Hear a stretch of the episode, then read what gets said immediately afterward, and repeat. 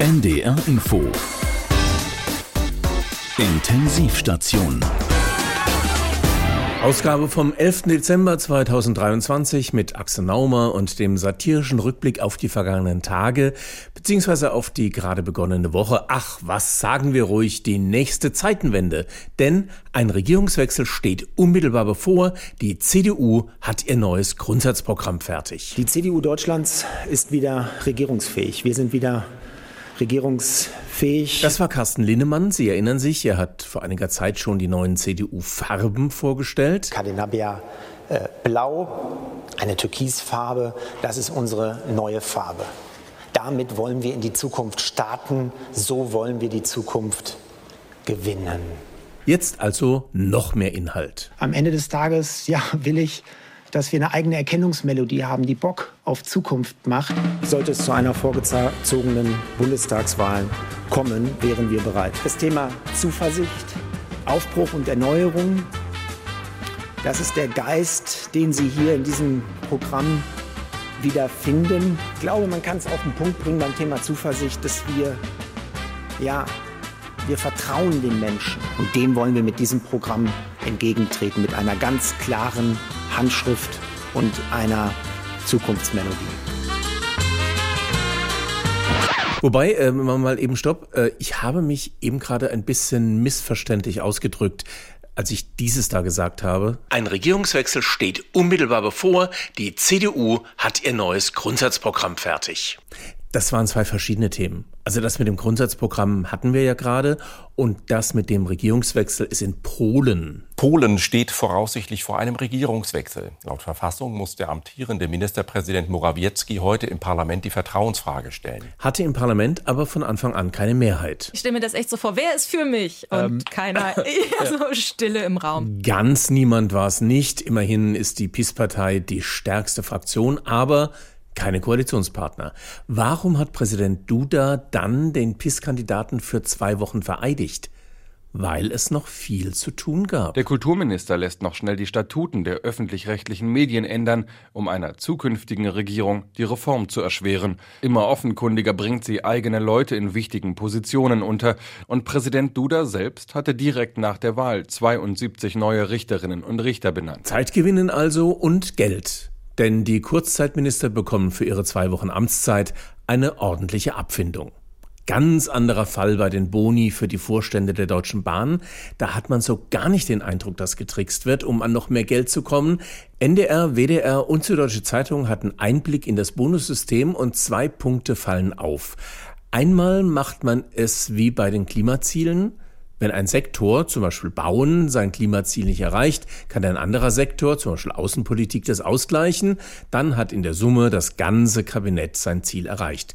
Beziehungsweise der ganze Bahnvorstand kann seine Erfolgsboni trotzdem bekommen, wenn es mit Pünktlichkeit und Kundenzufriedenheit nicht so läuft, aber es mehr Frauen in Führungspositionen gibt oder CO2 gespart wurde oder die Strompreisrücklage nicht gebraucht wurde, dann nimmt man sie als Zusatzbonus. Ja, kompliziertes System, aber transparent. Guten Tag, meine Damen und Herren. Willkommen im ICE. Unseren nächsten Halt teilen wir Ihnen voraussichtlich rechtzeitig vor Ankunft mit. Unterdessen informieren wir Sie im Rahmen einer Bahntransparenzinitiative in umgekehrter Reihenfolge über bisher unbekannte Bonuszahlungen innerhalb des Bahnvorstands.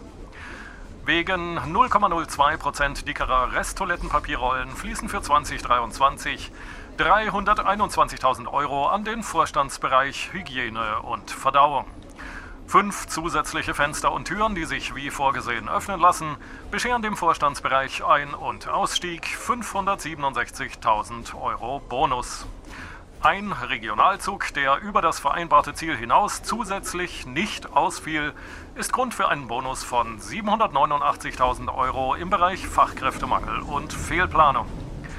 Meine Damen und Herren, diese um lediglich 879 Prozent gestiegenen Bonuszahlungen sind Peanuts und bewegen sich nicht nur vollkommen im gesetzlichen Rahmen, sondern sind Ausdruck notwendiger Gepflogenheiten im Bereich des Top-Managements.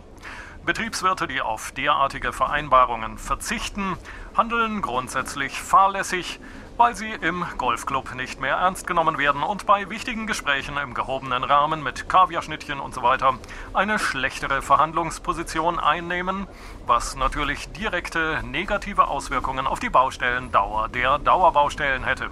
Meine Damen und Herren, wir möchten noch darauf hinweisen, dass nunmehr alle Bereiche der Bahn auf Selbstbedienung umgestellt sind und dass die Bahncard als besonderer Service für Sie künftig nur noch digital im Handy erhältlich ist.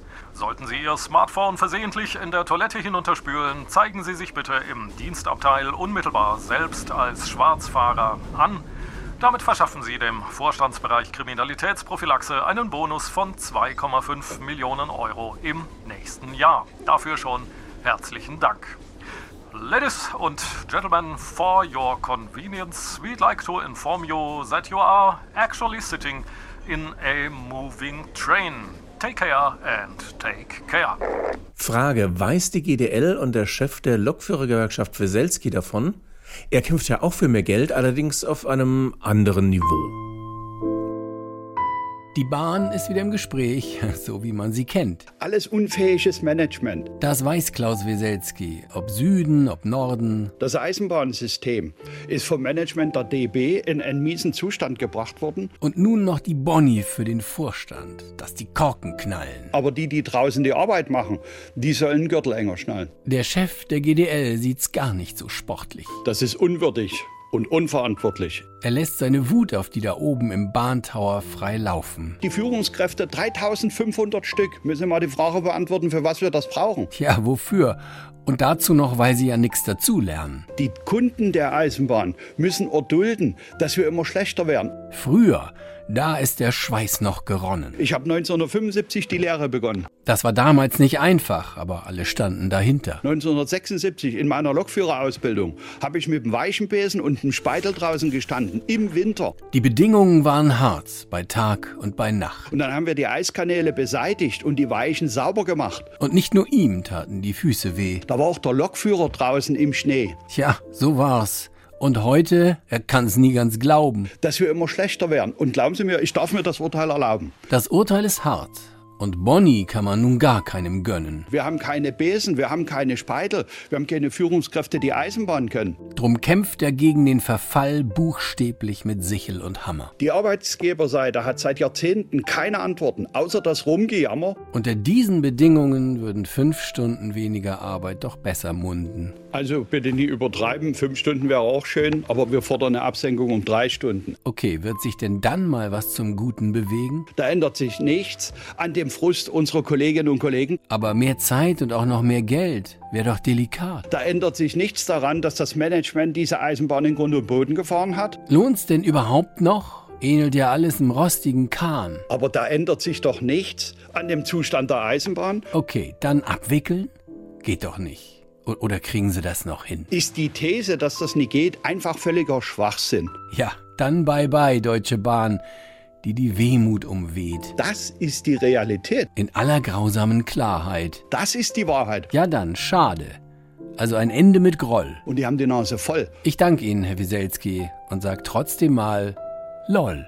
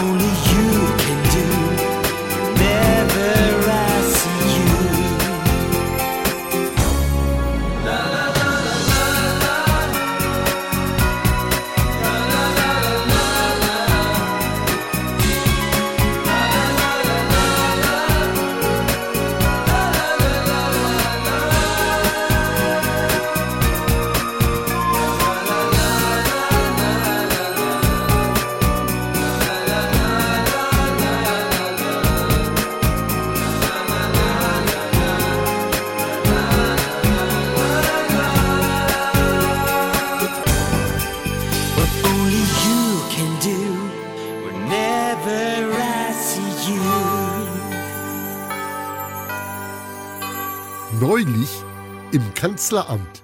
Du Olaf, deine neuen Umfragewerte sind da. Die solltest du dir unbedingt sofort angucken.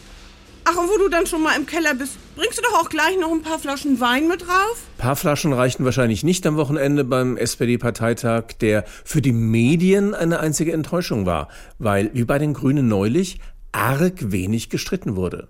Mit Spannung erwartet wurde die Rede des Bundeskanzlers und ich muss ehrlich sagen, ich habe nur die Hälfte mitbekommen, weil mich dann die Tränen übermannt haben. Wow, lieber Olaf. Vielen, vielen Dank für deine bewegende Rede. Die hat uns im Herzen angefasst. Ganz ehrlich, im Herzen angefasst. Ja, das Herz. Morgens der Kanzler, abends ein Herz für Kinder mit Kerner. Man wusste so gar nicht, wo mehr Hilfe gebraucht wird. Wir unterstützen Projekte, vielleicht gleich bei Ihnen um die Ecke.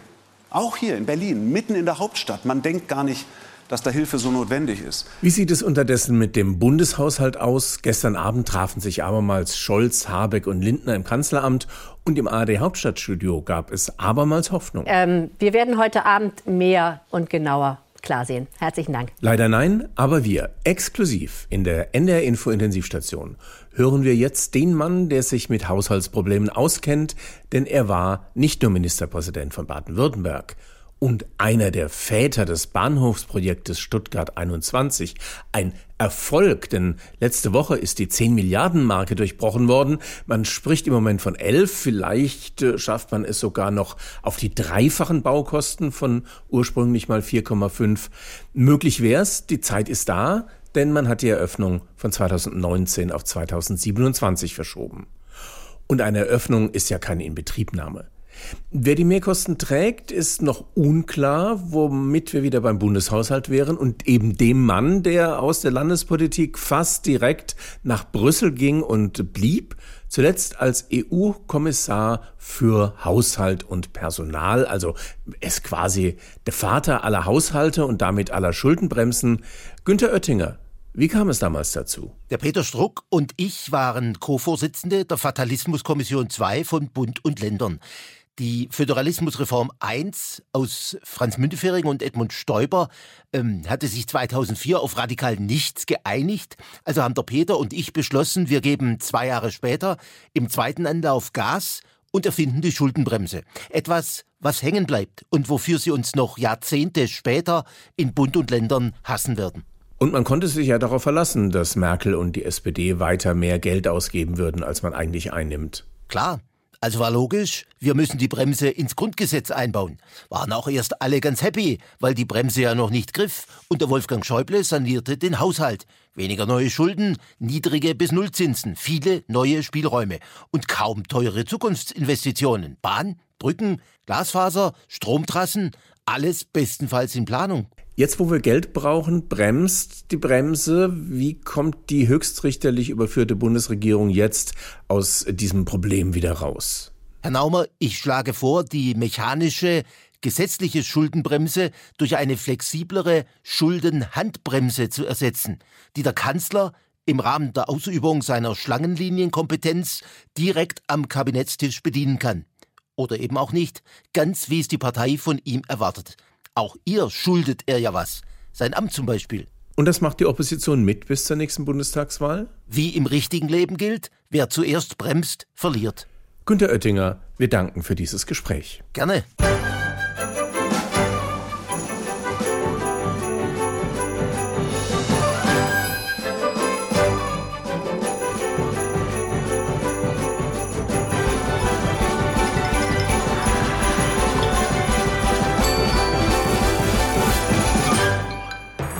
Wir leben ja schon in angespannten Zeiten. Und ich meine nicht, dass man nicht jetzt schon alle Geschenke zusammen hat oder so, sondern ja, es ist eine platte Tüte, aber Weltkrisen. Weltkrisen überall und man wird sensibler.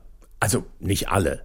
Jens Spahn zum Beispiel merkt nicht, was er sagt, während die Hamas Geiseln hält. Die Ampel nimmt ganz Deutschland in Geiselhaft. Oder Markus Söder, der für Lehrer Dankesworte findet, die dem sensiblen Hörer so ein bisschen vorkommen wie nach einem Antiterroreinsatz. Ich sage den Lehrern, Lehrern für ihren täglichen Einsatz mal ausdrücklich, andere haben sie ja gern kritisiert, ich sage ausdrücklich den Lehrern, Lehrern, Genauso wie den Kindererziehern Erziehern in den Kitas und in den Okay, vielleicht bin ich ein bisschen empfindlich, wobei Söder in seiner Regierungserklärung letzte Woche auch für Klarheit gesorgt hat. Für Bayern kann ich Ihnen nur eines sagen.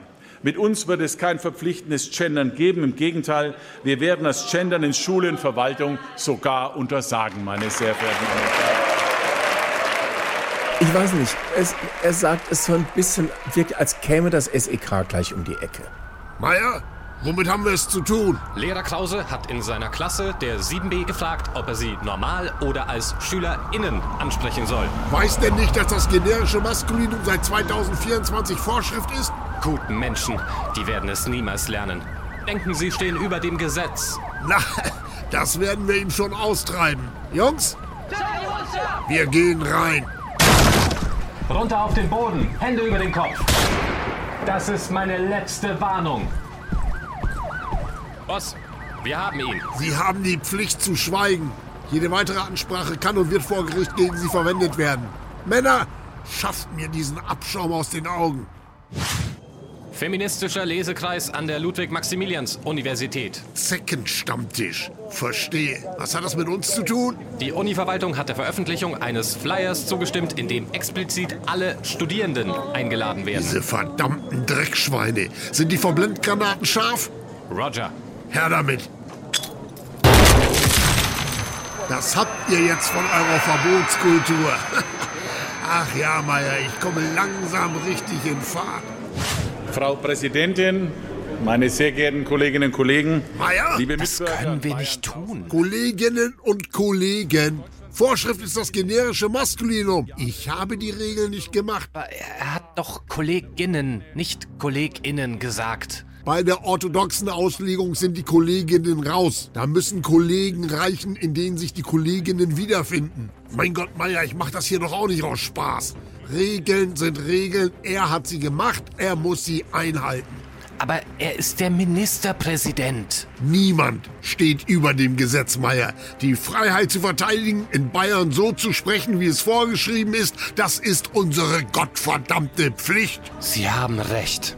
Hier sind die Handschellen.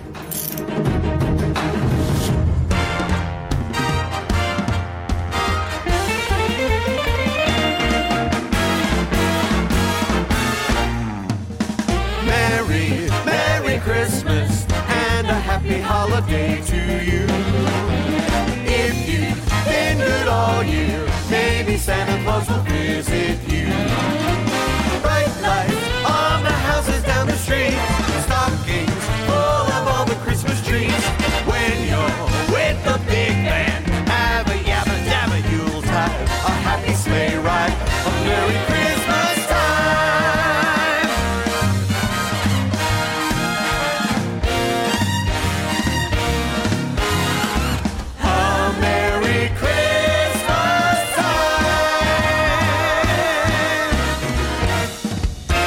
Eben sprachen wir mit Günther H. Oettinger. Das H steht, glaube ich, für Schuldenbremse. Wie ist heute der Stand? Der Bundeskanzler hat da eine seiner glasklaren, leicht verständlichen Ansagen gemacht. Aber ich will hier an dieser Stelle doch die Zuversicht vermitteln, dass uns das gelingen wird. Und dass es uns gelingen wird in einer Weise, die wichtig ist für die Zukunft dieses Landes. Denn die Zuversicht, dass es uns gelingen wird, hat was damit zu tun, dass es möglich ist. Ich glaube, auf genau dieser Basis treffen sich Scholz, Habeck und Lindner auch heute Abend wieder. Und, ähm, oder mal so gefragt, was würden die drei eigentlich die ganze Zeit machen, wenn sie sich nicht um den Haushalt kümmern müssten? Oder andersrum, was bleibt zurzeit eigentlich alles liegen? Nur mal, weil es mir eben durch den Kopf ging. Ansonsten eben nichts Neues, oder? Ähm, wir werden heute Abend mehr und genauer klar sehen. Und falls es nichts Neues gibt, berichten wir eben das von gestern und vorgestern und vorvorgestern und vor, vor, vor, vor, vor, vorgestern. Die Spitzen der Ampelkoalition verhandeln am Abend erneut über den Bundeshaushalt für das kommende Jahr.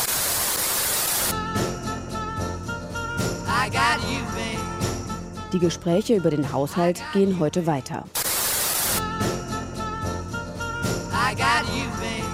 Der Streit über den Haushalt beschäftigt die Bundesregierung weiter.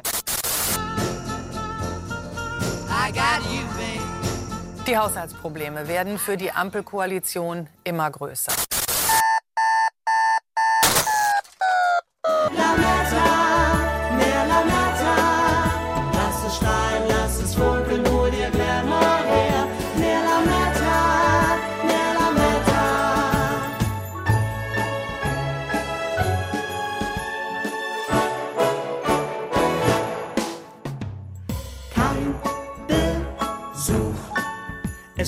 Es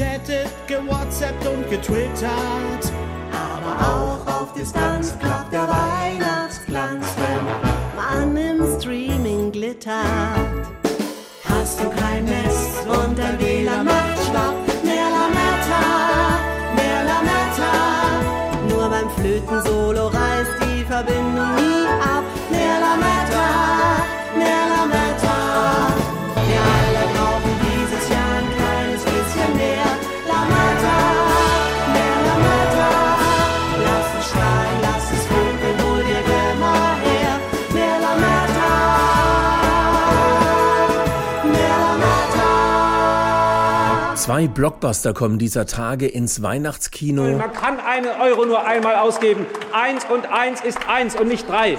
Ja, der Pisa-Schocker. Es ist der Weihnachtsschocker des Jahres. Es ist das neueste Werk von Föderalismus Pictures. Nach den Erfolgen von Liebling, ich habe das Bildungswesen geschrumpft und Dumm und Dümmer Deutschland kommt jetzt die Fortsetzung eines echten Kultfilms, mit der eigentlich keiner mehr gerechnet hatte. Pisa Schock 2.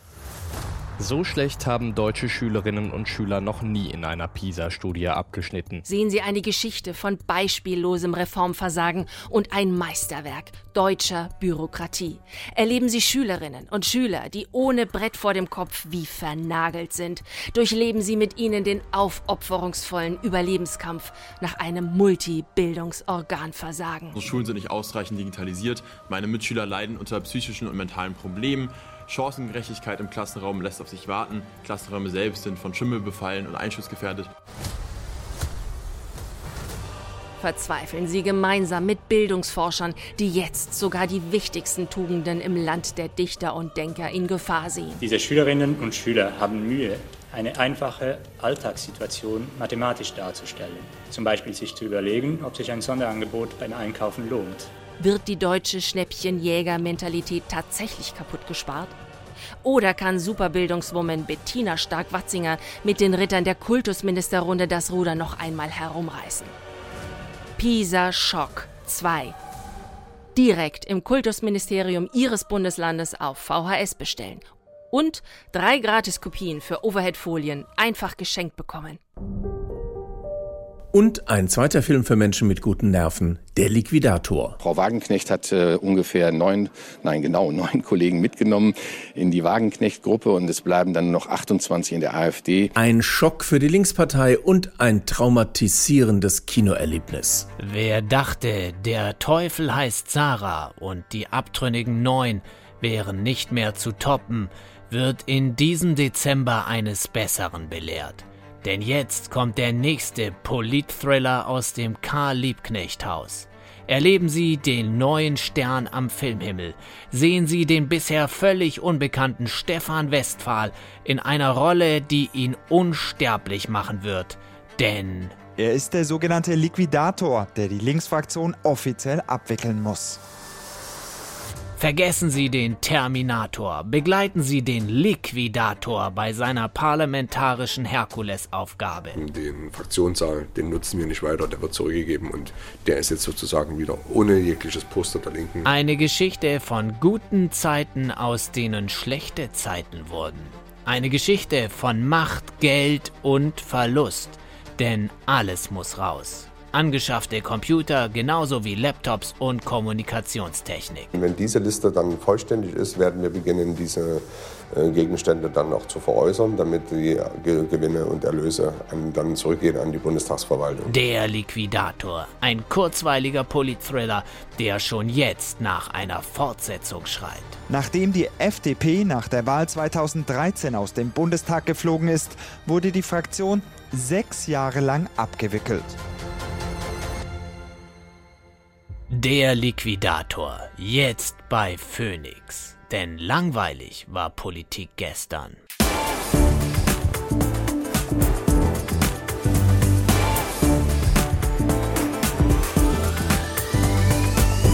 Thema Weltklimakonferenz in Dubai. Wie ist der Stand der Dinge? Der Kanzler hat da, wie vorhin schon, eine seiner glasklaren, leicht verständlichen Ansagen gemacht. Ich bin überzeugt, dass sich hier auch herausstellen wird, dass natürlich mehr Tempo notwendig ist. Und wenn man weiß, wie nah die Aufgaben sind, die wir erreicht haben müssen, dann ist es eben auch wichtig, dass man sich gemeinsam unterhakt. Ich glaube, er wollte sagen, wenn die Entwicklung so weitergeht, werden die Klimaziele viel früher verfehlt als bislang errechnet. Zeit für ein Abschiedslied. Die Welt wärmt auf, es wird immer ernster. Die Gletscher schmelzen, Meeresspiegel steigt an. Ich stehe hier oben auf der AIDA und frag mich, wo ich bald noch urlauben kann. Klimawandel tut weh, Klimawandel tut weh. Kein SUV fahren, in Zukunft im Sommer liegt Schnee. Es ist vorbei, bye, bye, Klimaziel. Es ist vorbei. Scheiß CO2, bye bye. Die CO2-Konzentration in der Atmosphäre ist seit der ersten UN-Klimakonferenz 1995 stetig gestiegen. 312 Stunden habt ihr beraten. Fossiler Brennstoff, ja oder nein? Mein alter Diesel schluckt gut 13 Liter. Warum müssen Spritpreise denn bloß so hoch sein? Klimawandel tut weh, Klimawandel tut weh. Wir müssen was ändern, doch warten ab und trinken Tee. Es ist vorbei, bye bye Klimaziel. Es ist vorbei. Scheiß CO2. Bye, bye. Klimapolitik fast nur noch gesungen erträglich und ehrlich gesagt, langsam gehen uns auch hier in der Satire-Fachredaktion die Ideen aus. Ugh, jetzt noch was zur Klimakonferenz. Oh nee, oh. Ja, ich kann es Oh, auch nicht mehr hören, aber es muss ja sein. Also, was können wir dazu noch machen? Eine Wetterchronik bis 3050. Äh, zum Beispiel am 1. Dezember 2052. Heute ist es mit 32 Grad wieder relativ kühl im Erzgebirge. Nee, Richard, das hatten wir doch schon. Wie wär's mit einem Klimaverbot? Wir stoppen den Klimawandel, indem die Politik die Erderwärmung einfach gesetzlich untersagt. Oh, auch schon da gewesen. Äh, lief in derselben Sendung wie das Interview mit Mutter Erde, in dem sie erklärt, dass sie die Menschheit gar nicht so schlimm findet, weil sie weiß, äh, die ist wie ein Schnupfen, irgendwann geht sie vorbei. Ich hab's. Ein Gespräch mit einem bayerischen Wissenschaftler. Der erklärt in einer Studie für die CSU, dass Karotten auch pupsen und dass Gemüsefürze viel schlechter sind fürs Klima als die von Kühen. Hatten wir schon mit Kohlrabi, Stefanie. Vielleicht ein Buch, ein Gletscher mit seiner Biografie Ich bin dann mal weg ähm, oder Filmtrailer wie Manche mögen's sehr, sehr heiß. Hatten wir Hatten wir schon. wir schon. Die 10 Top-Tipps, äh, wie ich den Klimawandel ignorieren kann, obwohl mir das Wasser bis zum Hals steht. Lief auch schon. Weißt du noch, am Tag nach dem Beitrag hat die CDU dann die Hälfte unserer Vorschläge tatsächlich diskutiert. Stimmt, Peter. Hatte ich vergessen. Ja, wie wäre denn ein Interview mit einem Lachs? Er sagt dann sowas wie, wenn sich die Gewässer weiter so schnell erwärmen, können mich die Menschen bald fertig gekocht an der Küste vor Alaska fangen. Oder ein Bericht über Finnland als Wellnessreiseziel. Wie man dort äh, 365 Tage im Jahr saunieren kann und zwar im Freien. Hä? Lachse, Finnland hatten wir beides schon. Aber ein SUV, eine Ölheizung und ein Outdoor-Heizstrahler bei Wetten das, die darum wetten, wer das Klima am effektivsten killt. Das hatten wir noch nicht. Aber das ist unlogisch, Torben. Erstens gibt's Wetten das nicht mehr und zweitens wetten die Teilnehmer da nicht gegeneinander. Hm. Ja, dann das Klima als Patient in der Schwarzwaldklinik. Professor Brinkmann konnte doch alles heilen. Oh, hatten wir auch schon. Hatten wir schon. Nee, war schon. Ach, ich weiß auch nicht. Machen wir es doch einfach wie die Politik und ignorieren das Thema. Ist halt nur die Frage, was machen wir stattdessen in der Sendung? Ähm, ja? Äh, was über Weselski? Och nee, Och, nicht nee. schon wieder, Oh. echt. Doch, doch, doch, doch, doch, doch, doch. Ich mach da was. Ein Weselski pro Woche, der muss schon sein. Oh nein. Wirklich? Turn on the lights, turn on the lights. I wanna feel that winter solstice high. Can it make everything alright? Show me reindeer flying through the midnight sky. We got a dream that comes back every year. Falling pine needles and stockings full of cheer. I want it all until it disappears, for it's gone, gone, gone. Another Christmas is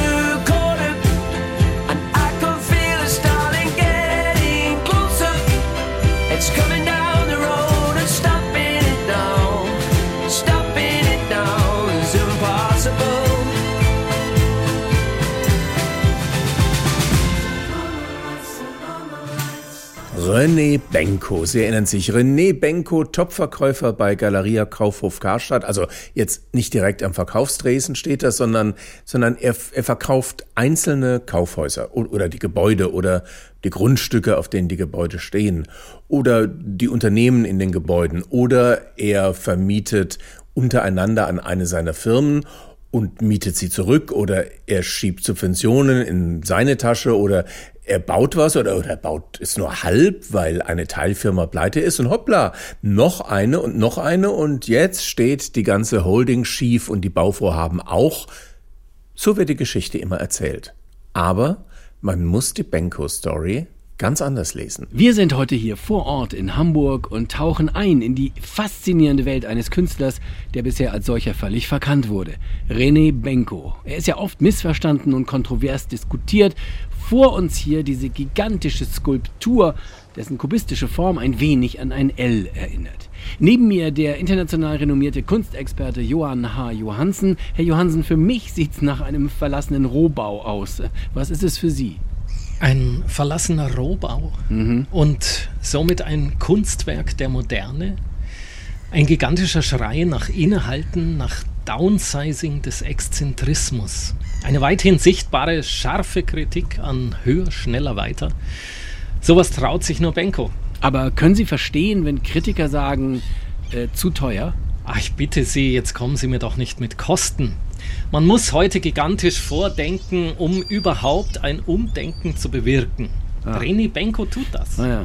Seine Werke irritieren, provozieren und verstören Mhm. und sind deswegen außerordentlich mutig, stilprägend und zukunftsweisend. Dann erklären Sie doch unseren Zuhörern, wie diese Kunstwerke, diese Skulpturen funktionieren. Nun, Kunst entsteht ja im Auge des Betrachters und bei Benko auch im Portemonnaie. Dieses Objekt trägt den Titel Elbtower. Und die vollendete Unvollkommenheit, die diesem Konstrukt innewohnt, ist ein permanenter Aufschrei gegen den Optimierungswahn der Gesellschaft und ihrer Mechanismen. Schauen Sie einmal hoch. Hier wird dem Insta-Perfektionismus der Spiegel vorgehalten. Das ist nicht influenzierbar und somit konkret. Um es mit drei Worten zu sagen, betrachten, innehalten, spüren. Das habe ich äh, so noch nicht gesehen. Aber für diese Kosten müsste es doch auch mehrdimensional sein. Ja klar, 42 Stockwerke, 42 Dimensionen. Jede Ebene steht äh, für eine andere Perspektive. Das ist sogar multidimensional. Mittlerweile hat ja praktisch jede deutsche Stadt, die etwas auf sich hält, einen Benko. Diese imposante Omnipräsenz erfordert natürlich Fördergelder, nicht selten staatlicher Natur natürlich. Also doch teuer. Ja, häufig wird der Künstler ja dafür kritisiert, in diesem Rahmen mit den Geldern allzu expressionistisch zu agieren. Ja, grundsätzlich gilt, einen Benko muss man sich leisten können. Der Elbtower ist ja nicht das einzige Kunstwerk René Benkos. Er hat ja noch dieses sogenannte Karstadt Downsizing Projekt, KDP. Das ist ein besonderes Projekt einer Reality Matrix, in der Benko an Emotions und Existenzgrenzen geht, um uns unsere labile Arbeitswelt vor Augen zu führen. Das ist eine strukturell disruptive Reality-Performance-Kunst, die ja noch völlig unterschätzt wird. Ja, vielen Dank, äh, Johann H. Johansen. Und damit von der künstlerischen Freifläche hier an der Elbe zurück ins Studio.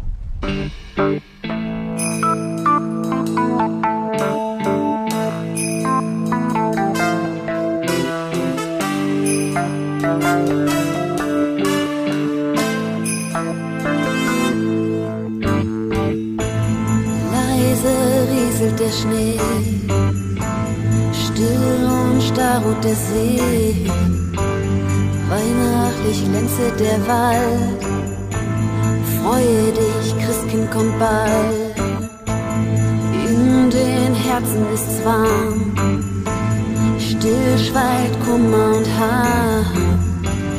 Sorge des Lebens verhallt, freue dich, Christkind kommt. Bald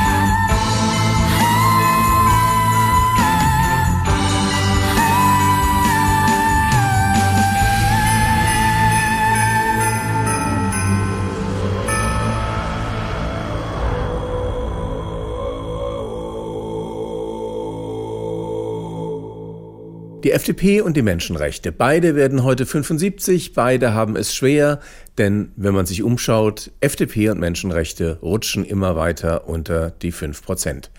Wobei sich die FDP praktisch ab dem Gründungstag im Krisenmodus. Wort des Jahres, Krisenmodus. Wobei sich die FDP schon während ihres Gründungsaktes, heute vor 75 Jahren, im Krisenmodus befunden hat. Eigentlich will man sich im halben Mond versammeln, einer schummrigen Kneipe im hessischen Heppenheim. Aber daraus wird nichts. Ein Wasserschaden. Deshalb wechselt man in den Kurmainzer Amtshof, der sich aber nicht so recht heizen lässt. Und so zieht die Gründungsversammlung in den darunterliegenden Winzerkeller. Damit war das Grundgesetz der FDP klar, eine gewisse Kälte und oben tropft's. Und man ist im Keller. Für gute Laune wird extra ein aufstrebender Unterhaltungskünstler engagiert.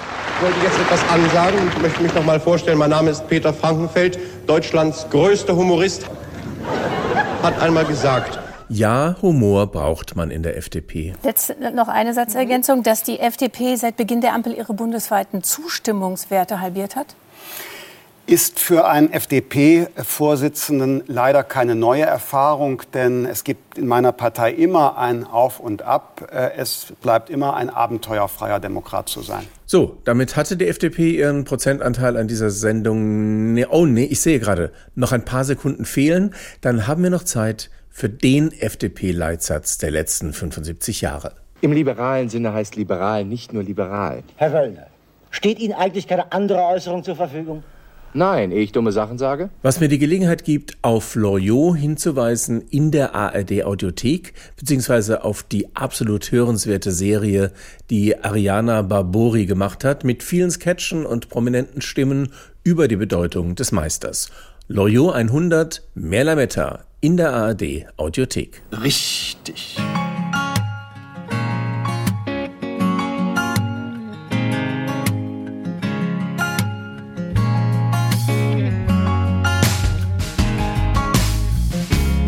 Have yourself a merry little Christmas. Let your heart be light.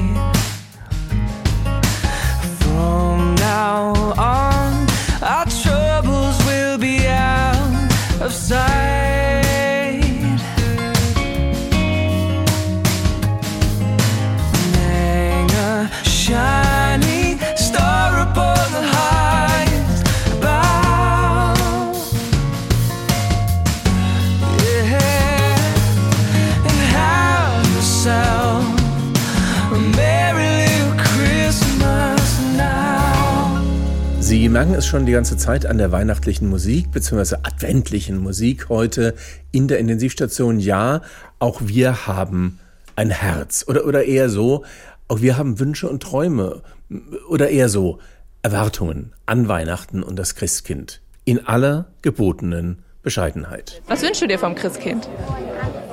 Ein Kaltblüterfohlen, eine Trense und einen Sattel. Und so geht es sicher auch der Politik, der Regierung, der Opposition. Santa Claus, Weihnachtsmann und Co. Wunschzettelklärungsstelle. Ruprecht Knecht am Apparat. Womit kann ich dienen? Oh, Herr Bundeskanzler, wie schön, dass Sie zurückrufen. Es geht um Ihren Wunschzettel. Sie haben mir keinen Wunschzettel geschickt. Sie haben mir sogar öffentlich in Berlin darüber abstimmen lassen auf Ihrem Parteitag. Aussetzung und Reform der Schuldenbremse, kein Abbau des Sozialstaates und eine einmalige Vermögensabgabe für die Reichen im Lande. Also bei aller Liebe, aber wenn das kein reinrassiger Wunschzettel ist, dann Herr Scholz einfach aufgelegt. Egal, seine schöne Bescherung kriegt er auf jeden Fall. Ja, Frau Baerbock, alles gut und schön, aber in zwei Punkten gibt es bei Ihrem Wunschzettel doch noch was zu klären. Also erstens, Sie können sich nur etwas Positives für sich selbst wünschen, aber nicht etwas Negatives für jemand anderen. Ja, auch wenn Ihnen der Erfolg von Robert auf die Nerven geht, trotzdem wünscht man zu Weihnachten niemanden Pickel- und Haarausfall. Was die zweite Frage war, ja, das kann ich Ihnen sagen. Was um Himmels Willen verstehen Sie unter einem feministischen Weltfrieden? Nein, Herr Merz, es gibt so Wünsche, die lassen sich einfach nicht erfüllen. Man kann sich nicht rückwirkend etwas wünschen. Zehn Jahre Regierungserfahrung hat man oder man hat sie eben nicht. Zum letzten Mal, Herr Wissing. Die Verwendung von Rentierschlitten ist bei uns eine uralte Tradition und keinesfalls eine autofeindliche Propagandaaktion. Aber ich habe auch eine gute Nachricht für Sie. Einer Ihrer größten Wünsche geht in Erfüllung. Ja, Sie haben doch gesagt, für ein Tempolimit fehlen Ihnen die notwendigen Schilder. Aber unsere Bastelwichtel haben nur für Sie Sonderschichten geschoben. Gleich nach Weihnachten kann es endlich losgehen.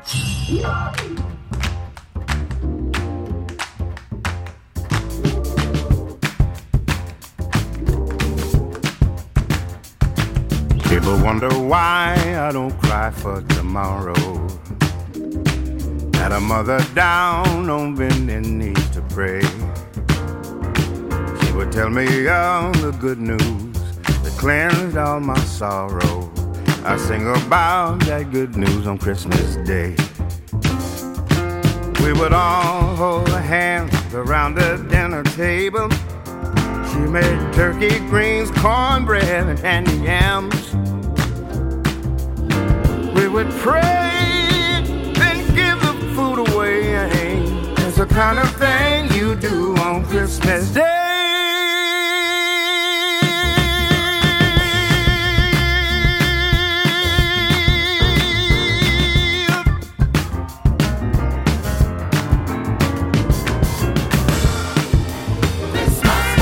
Wie schön könnte Weihnachten sein, wenn es die CIA nicht gäbe. Und zwar deshalb. Als der Kongo unabhängig geworden war, wurde im Juni 1960 Patrice Emery Lumumba dessen erster Premierminister.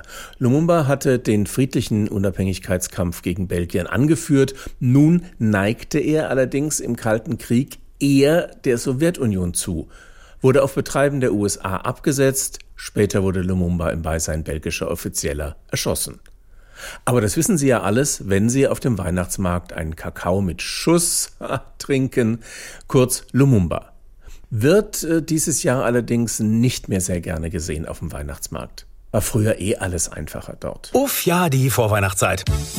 Genau so. War früher mal einfach, also ganz früher. Last Christmas zum Beispiel war noch nicht ganz so abgenudelt wie Driving Home for Christmas im Grunde eigentlich auch schon längst und noch viel früher sogar noch nicht mal komponiert. Das war schön, oder? Und früher konnte man einfach auf den Weihnachtsmarkt gehen und Heißgetränke bestellen aus der Abteilung süß und klebrig, die nicht nur scheiße schmeckten, Kakao mit Rum oder sogar Amaretto und dann noch Schlagsahne obendrauf, sondern die auch scheiße hießen. Lumumba. Macht man heute nicht mehr, es sei denn, man schämt sich gern. Wer von Rum mit Schlagsahne gerne Kopfschmerzen bekommen möchte, bestellt heute bitte tote Tante. Nicht zu verwechseln mit tote Oma, das ist gebratene Blutwurst mit Sauerkraut und Kartoffeln. Den gängigen Suchmaschinen komplett unbekannt sind übrigens die Rezepte für toten Opa und toten Onkel. Ob sie sich selbst eins ausdenken oder ihre zuständige Gleichstellungsbeauftragte konsultieren, ist im Grunde egal, denn es gehört eh nicht zum Thema. Weihnachtsmärkte. Ah, Thema, da bist du ja wieder. Weihnachtsmärkte werden Jahr für Jahr diverser. Es gibt normale Weihnachtsmärkte, Bio- und oder Öko-Weihnachtsmärkte, vegane Weihnachtsmärkte und welche in glutenfrei. Es gibt welche für Schwule, Lesben und deren Anhang und in Hamburg sogar einen Weihnachtsmarkt ab 18. Es gibt Weihnachtsmärkte für Hunde, aber seltsamerweise nicht für Katzen und auch nicht für Meerschweinchen, Goldhamster, Wellensittiche oder Schildkröten. Man muss sich schon entscheiden, wo man hin will. Und lesbische vegane Katzenhalterinnen mit Zöliakie dürften mit der Recherche für einen geeigneten Weihnachtsmarkt bis Ostern beschäftigt sein. Was natürlich auf gar keinen Fall verschwiegen werden darf, es gibt Weihnachtsmärkte, die nicht mehr Weihnachtsmarkt heißen dürfen, sondern Wintermarkt heißen müssen oder so, die armen Dinger. Die findet man aber kaum, außer in den Social-Media-Accounts von Leuten, die sich aus Unterhaltungsgründen gerne aufregen. Dieses Jahr neu im Angebot sind übrigens Weihnachtsmärkte ohne Musik. Angenehm diese Stille, oder? Zwar geht's bei der vorweihnachtlichen Musikverweigerung tatsächlich um stillen Protest gegen die GEMA, die für das Abdudeln von Weihnachtsmusik auf Weihnachtsmärkten mehr Dudeltantiemen verlangt als jemals zuvor, aber man kann sich ja trotzdem über das Ausbleiben des einen Weihnachtsliedes durchaus auch des anderen einfach mal freuen. Oder auch über eine Durchsage wie, liebe Gäste unseres Weihnachtsmarktes, aus finanziellen Gründen verzichten wir auf das Abspielen von Last Christmas in Endlosschleife und verwenden das eingesparte Geld für einen guten Zweck, nämlich die Senkung der Getränkepreise. Darauf ein Glühwein mit Schuss, aber gewaltfrei.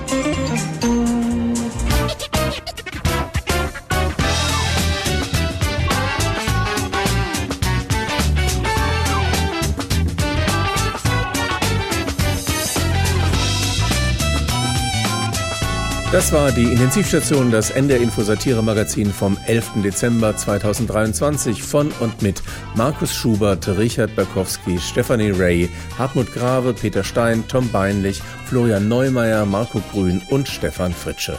Am Mikrofon war Axel Naumer. Always